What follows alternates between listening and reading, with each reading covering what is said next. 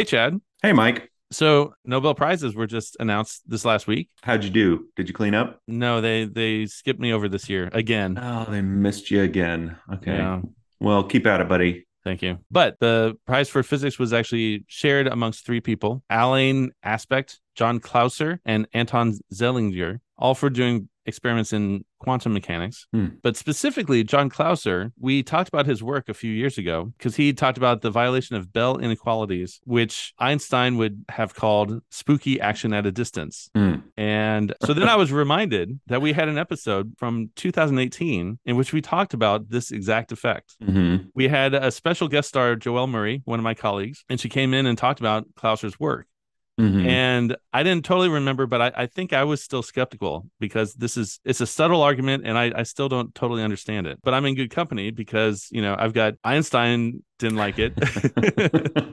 and a few other people. And after the Nobel Prizes were announced, she was taunting me, saying, like, well, now I've got a Nobel Prize winner also, you know. So Can I tell you something that happened at my breakfast table this morning? Yep. Apropos of nothing this morning, my 11 year old, she says, Hey, daddy, I learned in school yesterday that there's this physician who did some research and found out something about how if you don't actually observe something, then it might not actually exist. And I was like, What? Physician? And I said, and then it dawned on me, and I was like, Wait a minute, do you mean a physicist? And she's like, Oh, yeah, physicist. And she said, And he won the Nobel Prize for it. And I was like, Oh, I think I know what you're talking about. Is it about spooky action? And she's like, Yeah, something about spooky. and so, and I was like, Oh my God, you know what? I think we're getting ready to introduce that episode and replay it. So we thought it would be a perfect time, also being Halloween, that we would replay this episode about spooky action at a distance with our colleague Joelle Murray. Sounds great.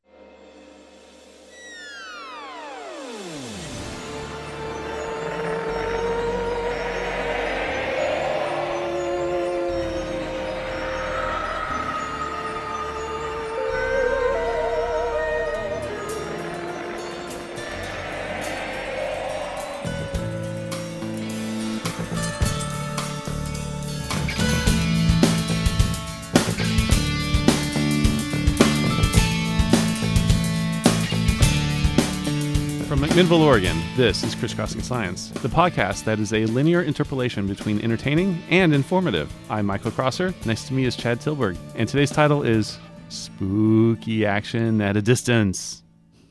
Hey, Chad. Distance. Distance. distance. Uh, oh, hi, Mike.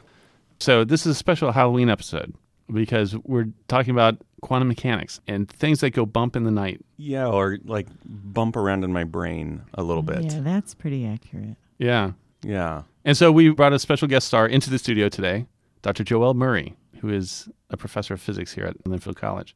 And so, welcome, Joelle. Thank you. Hi, guys. Yeah. Good It's to have you, been- Joelle. It's good to be here. I feel very honored to have been invited. You know, Joelle definitely has a, like an NPR voice, oh, Yeah. Oh, really? mellow tones of like, oh. Well, I think a lot of those NPR people are from the Midwest. So I think there's something ah, okay. Midwestern about their voice, maybe. So, Joelle, can you get us started? What What is quantum mechanics? When does it arise? What's going on with all that? That is a big question. That's a huge topic. And to talk about it, to just sort of sum up what it is, is a lot harder than you'd think it should be. I guess, you know, we can start by saying that quantum mechanics is what we have essentially when classical mechanics stops working. Most everything that we experience day to day, throwing balls, driving our car, all that other stuff, we would say is described pretty well by classical mechanics. But then when we start getting particularly like smaller and smaller and smaller systems, and we start getting down to sub microscopic, down to atomic level stuff, classical mechanics doesn't work. It doesn't describe those systems anymore. And so quantum mechanics is what takes over. Why does classical mechanics stop working? That's an awesome question because we don't really have an answer for that question. One of the areas in more recent years is really trying to figure out where that boundary is between classical and quantum. Where do quantum systems start behaving classically? Because the idea is that they can't be completely unconnected theories, right? At some point, they have to meet up, and the goal would be to have something that encompasses both of them. But right now, that doesn't exist. So classical mechanics is not simply scaled up quantum mechanics. Certainly, that is in line with how physicists might like to be able to see it, but in no way do we have a formalism for doing that, Okay. right? So the boundary between the two is we don't understand that. It is true that when we're talking about only a handful of atoms, they can behave weirdly sometimes. But when you have billions and billions and billions and billions, you may have a few that are acting weirdly, but it's hard to notice. So So, the bulk of them are behaving in a, a nice, predictable manner. And so then you're not noticing the weirdness. Right. And then you're approaching classical size systems where classical physics effectively does do a decent job of describing things. Okay. So then what this word quantum, what are we mm-hmm. talking about? Like, why is it Yeah. quantum? Yeah. What are the quanta that we're quantifying? I mean, there's numerous things. It's not necessarily just one thing, but I think one of the features is that in classical systems, all the things that we might measure or observe, most of those things are sort of described by what we call continuous physics meaning that the functions that you know we would use to describe the trajectory of a ball or something like that it's a continuous function Okay. meaning it's smooth, doesn't have any sharp corners or steps in it or anything, right? It's it's a smooth function. Okay. And in quantum mechanics, things like energy, in quantum mechanics, there are like say the energy levels of an atom. Those are not continuous. There's only discrete quantized energies that that system can have Okay. and so, so, it's no longer a continuum of possible energies. okay. So things come in discrete quantities. Yes. Yes. Okay. So, like energy might be an example, and then there's numerous other things that are quantized. Okay, that makes sense. And so if you've zoomed in far enough, we're getting down to such a zoomed in level that I, I mean, are we getting down to the point where things start to no longer be divisible anymore? I mean, you could. You zoom down to the atomic level, right? But we know atoms have other stuff in them, right? Right. That there's electrons, there's the nucleus, and that you drill down further into the nucleus and it's got other stuff in it. It's got neutrons and protons. And then you drill down even further, and neutrons and protons have stuff in them too. Currently, the stuff that's in neutrons and protons, we think like you can't drill down any further than that. Those are the quarks and gluons that you may have heard of Right. at least currently, we can't drill down anything smaller than those. That's what we would call the fundamental particles. Can't get anything smaller than those things. Okay. These are the so-called subatomic particles. Call Uh, them fundamental fu- fundamental fundamental particles. particles. Okay. Yeah. Okay. Yeah. and They have all sorts of crazy Okay. names. So what do they do that is weird then? You just you guys said, well, they start behaving weird. Uh, Mike said that word, and it's funny that you said. It. It is funny that I said that because that's he I, hates I that. detest that. Yeah. Oh. Because if you watch any like science programs about physics, they're always talking about how quantum is so weird. And I'm not going to go off into a, a rant here, but You can I'm edit it out. surprised. but that's something that hopefully today we can build up some intuition for our listeners to understand where this is actually coming from and not just be like you can't possibly understand it it's just so weird I already understand the idea of quanta and quantum, why it's called that better. yeah Okay. Yeah. Feeling good. so most physicists do think about it that way Mm-hmm. but if we could get some intuition about what's happening on the small scale it does make sense i mean what's important in science is that we can model reality Mm-hmm. we can do an experiment. We can reproduce those experiments. It's all reproducible and we can model what it is that we're seeing. And quantum mechanics does very well with that. Uh huh. but being able to make a cartoon to sort of describe and wave your hands about this is why this works is very hard for us to do. And so that's why a lot of physicists talk about it the way that they do at least I look at it this way our everyday experience with the world around us is inherently classical. And so, whether we're aware of it or not, that shapes our intuition about how things are. You know, at that subatomic level, classical physics does not describe what's happening there. And so, it's really hard to get an intuitive picture of why that would be that way. Could you maybe describe an experiment to illuminate what you're talking about? Like Interference. double slit. Yeah.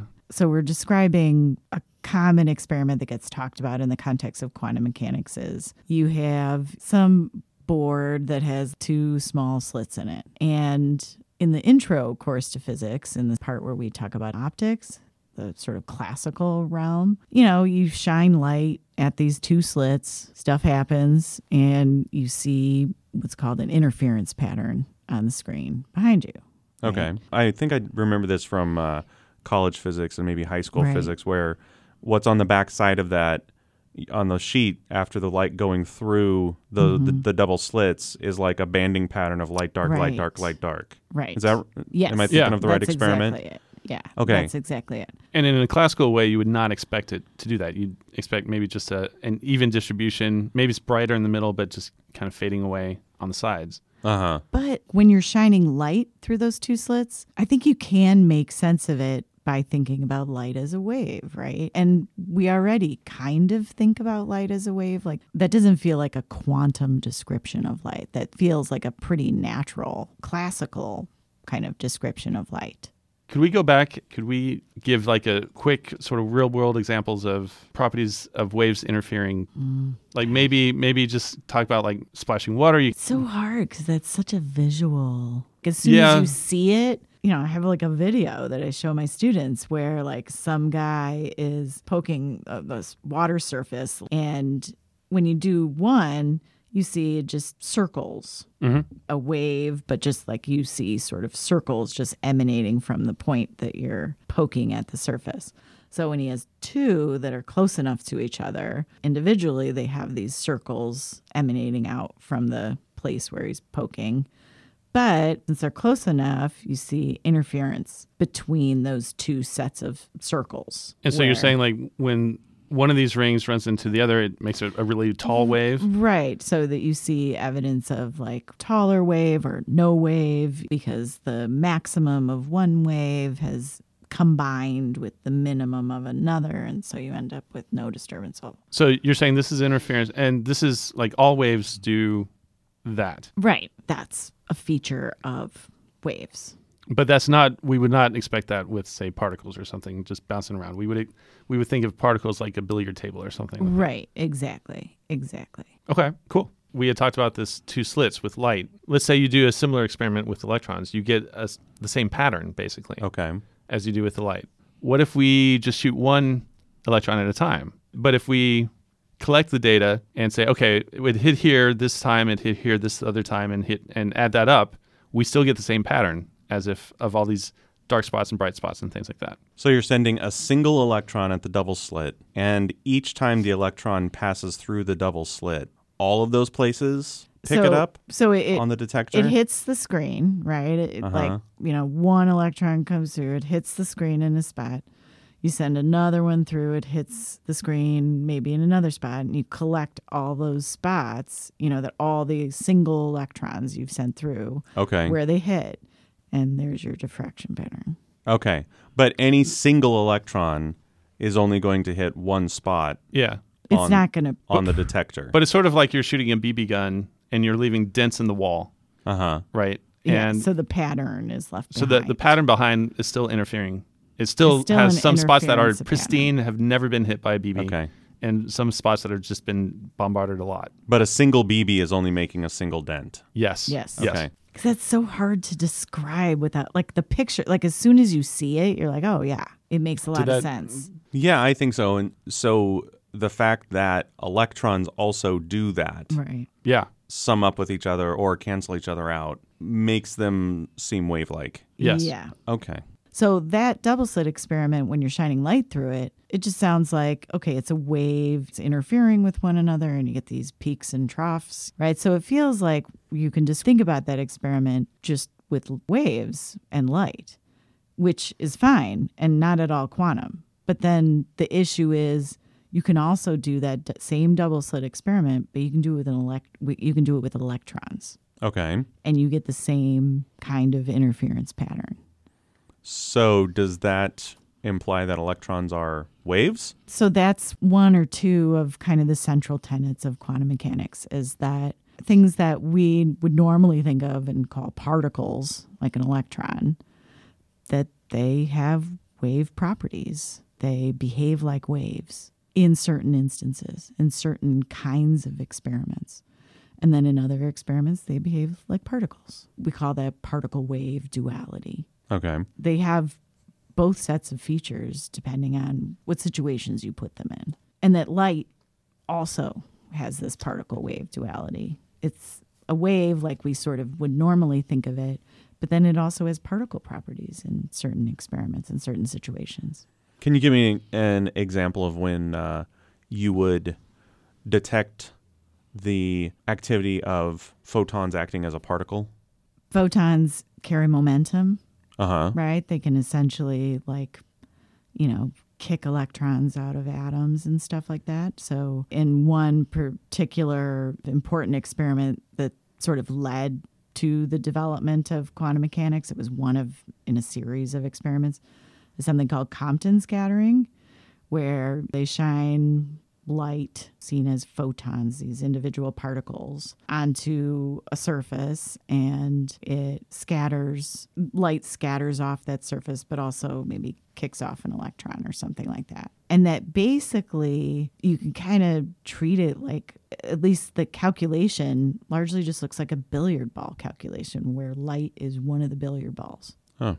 And you just treat it exactly like a billiard ball problem that you would do in intro to mechanics in the first semester. So that sounds classical. But inherently in there, the only way you can do that is if that light has these particle like properties, Okay. which you wouldn't normally expect. Classically, you wouldn't expect light to behave that way. Mm, Okay.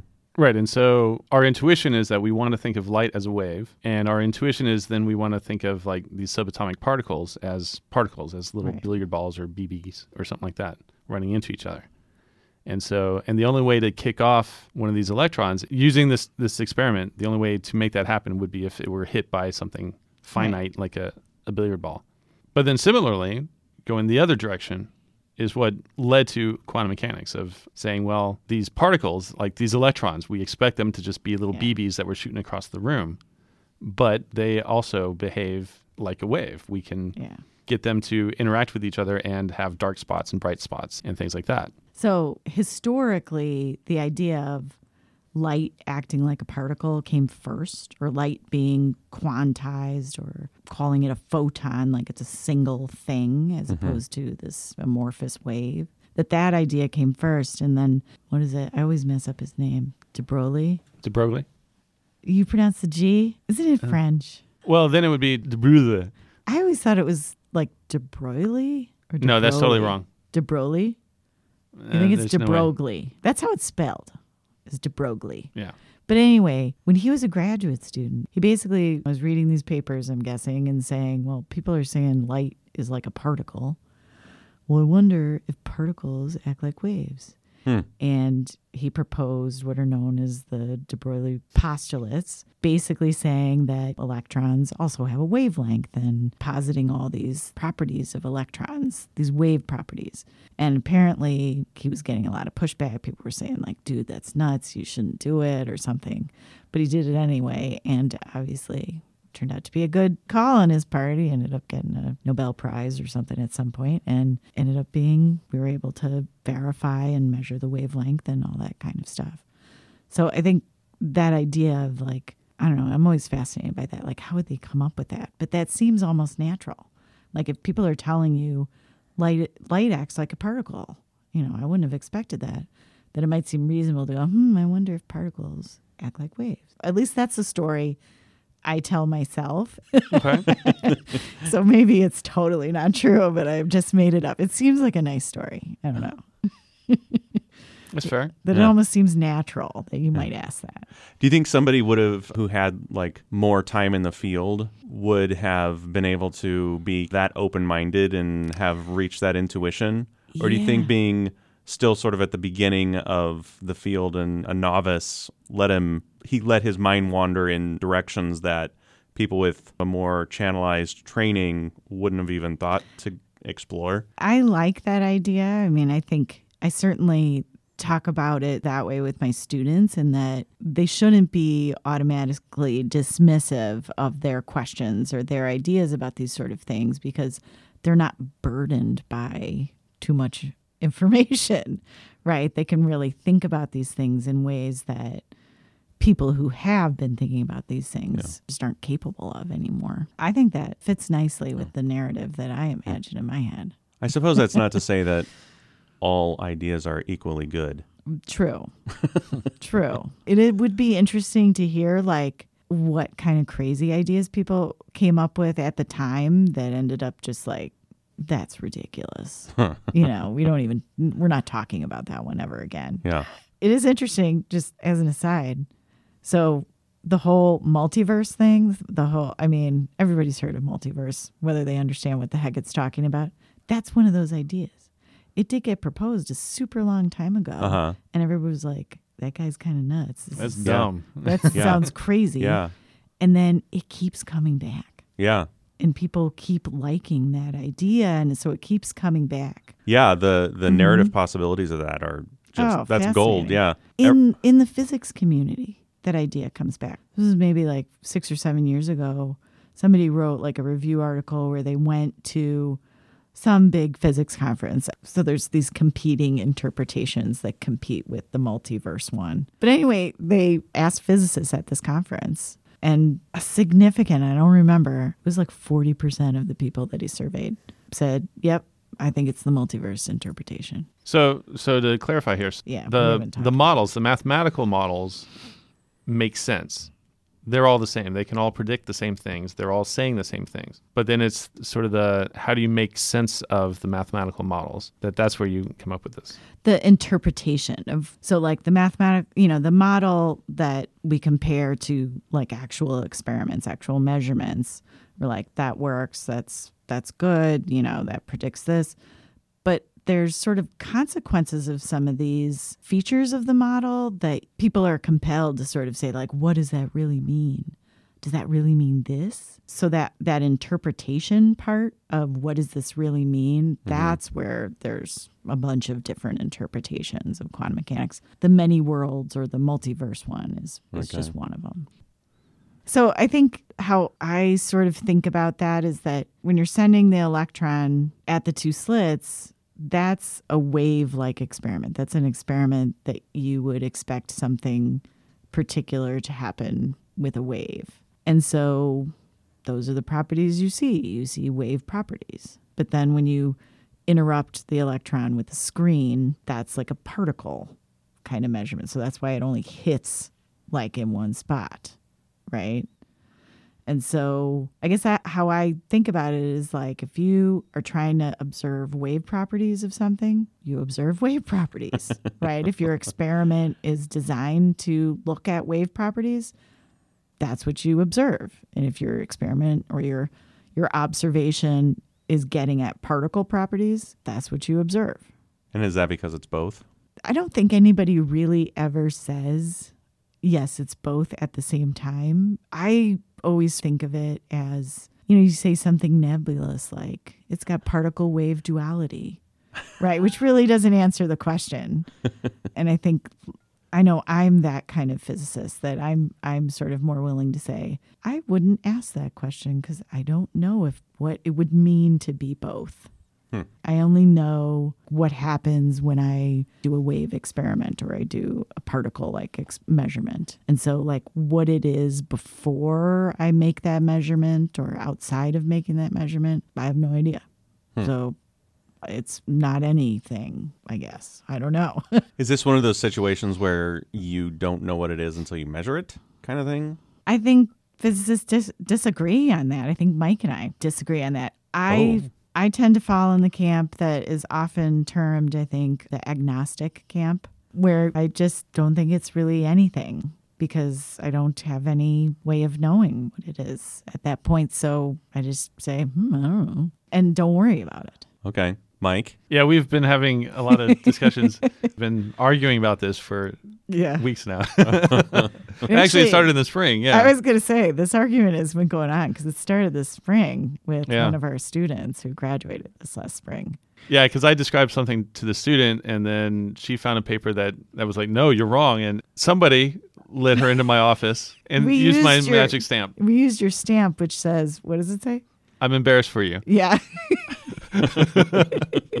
So, uh, so we've been arguing about this for a while. Okay. Yeah. Okay. So And so and so would you argue then that just because we haven't measured something yet doesn't influence whether it its properties? I don't know if I'm asking that correctly, but so my take would be more that we don't know enough details about it. That some of the things that seem strange, I would argue, come from the fact that we don't see everything that's going on. Like we may set up our experiment in such a way that we assume that we've got nicely behaving electrons shooting somewhere. But in reality, maybe they're, they're coming off at different angles, and we've, we've tried to fix that to get them back into a nice bundle. But the starting parameter is, is a little bit different. So, like, I give the analogy that I think of this like magic, where a magician is doing stuff and getting you to focus on the right hand, but it's really their left hand where they're they're actually swapping something out. Okay. And so, because you're f- so focused on the wrong thing, that it looks like it's magical happening. what you're describing to me sounds a lot like what Einstein and his collaborators Podolsky and Rosen Einstein did not like quantum mechanics. He thought it was bad. And this was one of his problems was, you know, sort of what you're describing that it really doesn't do this weird spooky thing that we think that it really is that we have incomplete information about the system and there are some variables or some information that's hidden from us. okay. And so it's not that quantum mechanics is wrong, it's that it's incomplete. It's missing information. This is Einstein's argument. This is Einstein. This Okay. is yeah, yeah. So Okay. he, along with these, uh, with Podolsky and Rosen, wrote proposed something called the EPR paradox to try to highlight what he thought was wrong with quantum. And so, the argument would be that we're not able to start paying attention to it until much later in the process. And so, it, Right. it looks strange, but It's because we didn't know. We did, we didn't have access to that information, yeah. but it's really there, but we just didn't have access to it. okay. his thought experiment this is the one that people talk about now when they talk about his that paradox so imagine you have some particle something called a pion and it decays into two photons shooting out from the, the pion Okay. so the idea is those photons are somehow entangled Okay. and these photons are somehow connected because they were once together in the pion. But they, because I don't know if I want to explain what spin is.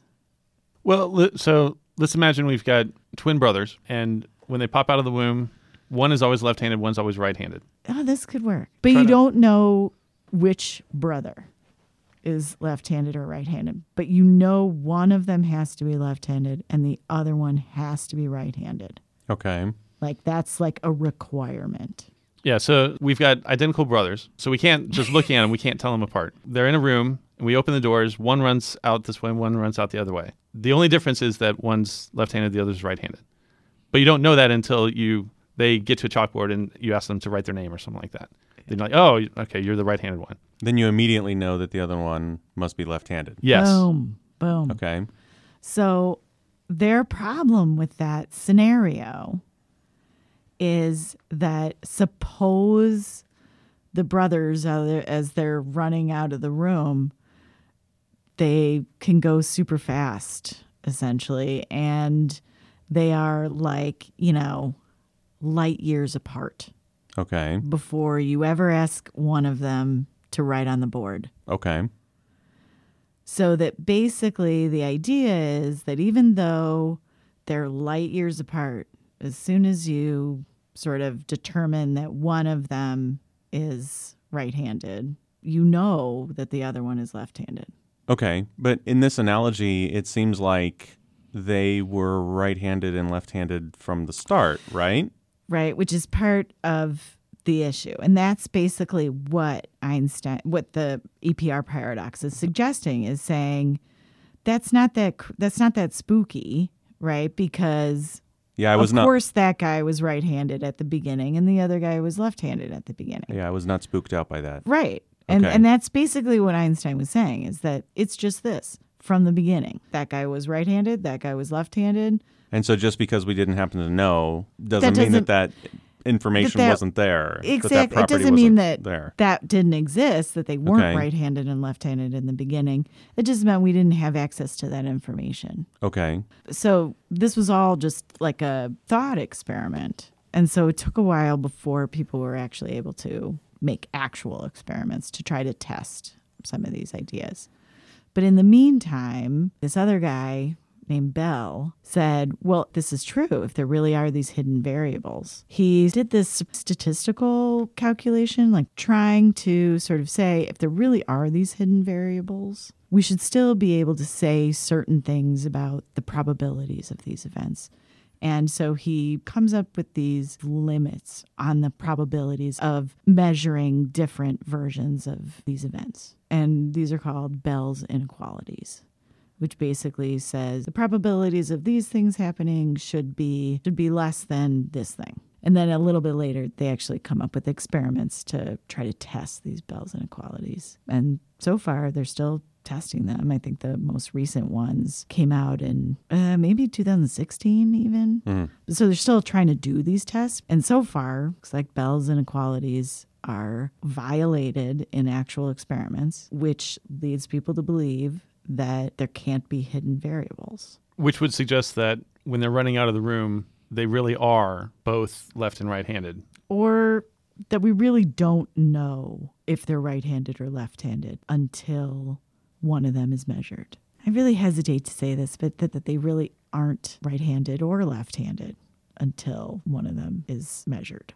So, okay, so if I understand correctly, you've got these particles that are moving away from each other at a high rate of speed. Well, And this- there's- their well- speed is not so important. It's Okay. the fact that you don't measure things until they're like far apart. They're far they're far Yeah. away from each other. yeah. So that you can't yell and be like, he's right handed to, Okay. to th- your friend. And okay, and during this journey, they have retained the ability to be either version. It has uh-huh. not been decided yet. Right. And then when one of them is observed, and now we know what it is, Right. immediately the other version, the other one is the other thing, is the opposite version, Right. and So so this is I'm guessing this is where this is where this runs into trouble and why Einstein called it spooky action at a distance is and and maybe it's the the word that you used immediately okay, like to sort of because so Einstein's problem was that oh when I make the measurement on this one and find out that they're right-handed that somehow you know something information something is transmitted instantaneously to the other one Yeah. right and that that's what he called action at a distance like meaning somehow things could be super far apart but still this this something is transmitted faster than the speed of light yeah, it seems to create kind of a cause effect problem. exactly and so that's why he hated it And yet, nevertheless, there seem to be these experiments right suggesting that that th- actually works. well that that what we described happens but that i think nobody thinks anything is being transmitted between those two Okay. objects that's not what that says i think that's where we want to go when we think about how cause and effect works in the classical realm issues of cause and effect and the sequential nature of events and things like that that's all jumbled up Whoa. and that the very how we view events in space and time doesn't really work like it works up in the classical realm. This does mess with my head. This is hard. Yeah, it is really hard. Yeah, so these experiments are I mean, this is cool that these experiments are starting to give evidence that Bell's inequalities don't hold Or- right. That they're violated by actual experiment, you know, which means that these hidden variables don't exist. Yeah, That's the implication. Yeah, so the explanation left standing then is the quantum one. hmm I assume that there are, are no other leading viable candidates. Not that I've heard of. Right? Mm-hmm. I mean, I'm sure there are. Yeah, I well. regularly get emails from a couple people who have some some new interesting, you know, theory that will blow apart physics as we know it. we should be sure to include your email address. Yeah. On the, Oh God. Somehow they find me. Okay. so. Cool. Well, thanks for blowing our minds today. Yeah. My brain's leaking out of my ears. Yeah. It does that. well, thank you, Joelle. Oh, thank you for having me. This was a lot of fun. I hope I did okay and that you might invite me back someday. well, once this all I gets guess that sorted out, remains to be seen. Once we make the measurement, we'll determine whether. yeah, Whether Right. I, I was okay or whether or not no, I yeah, yeah, right, exactly. You're simultaneously both right now. Right now, yeah. I'll, I'll, I'll try to stick with that. This episode was recorded in the KSLC studios on the beautiful campus of Linfield College. Rody Ortega wrote our theme music. If you like the show, subscribe to us, and you will automatically download it as soon as the latest episode becomes available. Like us on Facebook to see what we're up to. Leave us a comment and a rating on iTunes. That will help other people to find our podcast. And if you have a question or comment, either about this show or if you have an idea for an entirely new episode, email us at crisscrossingsci at gmail.com. All one word, all lowercase. Until next time, thanks for listening.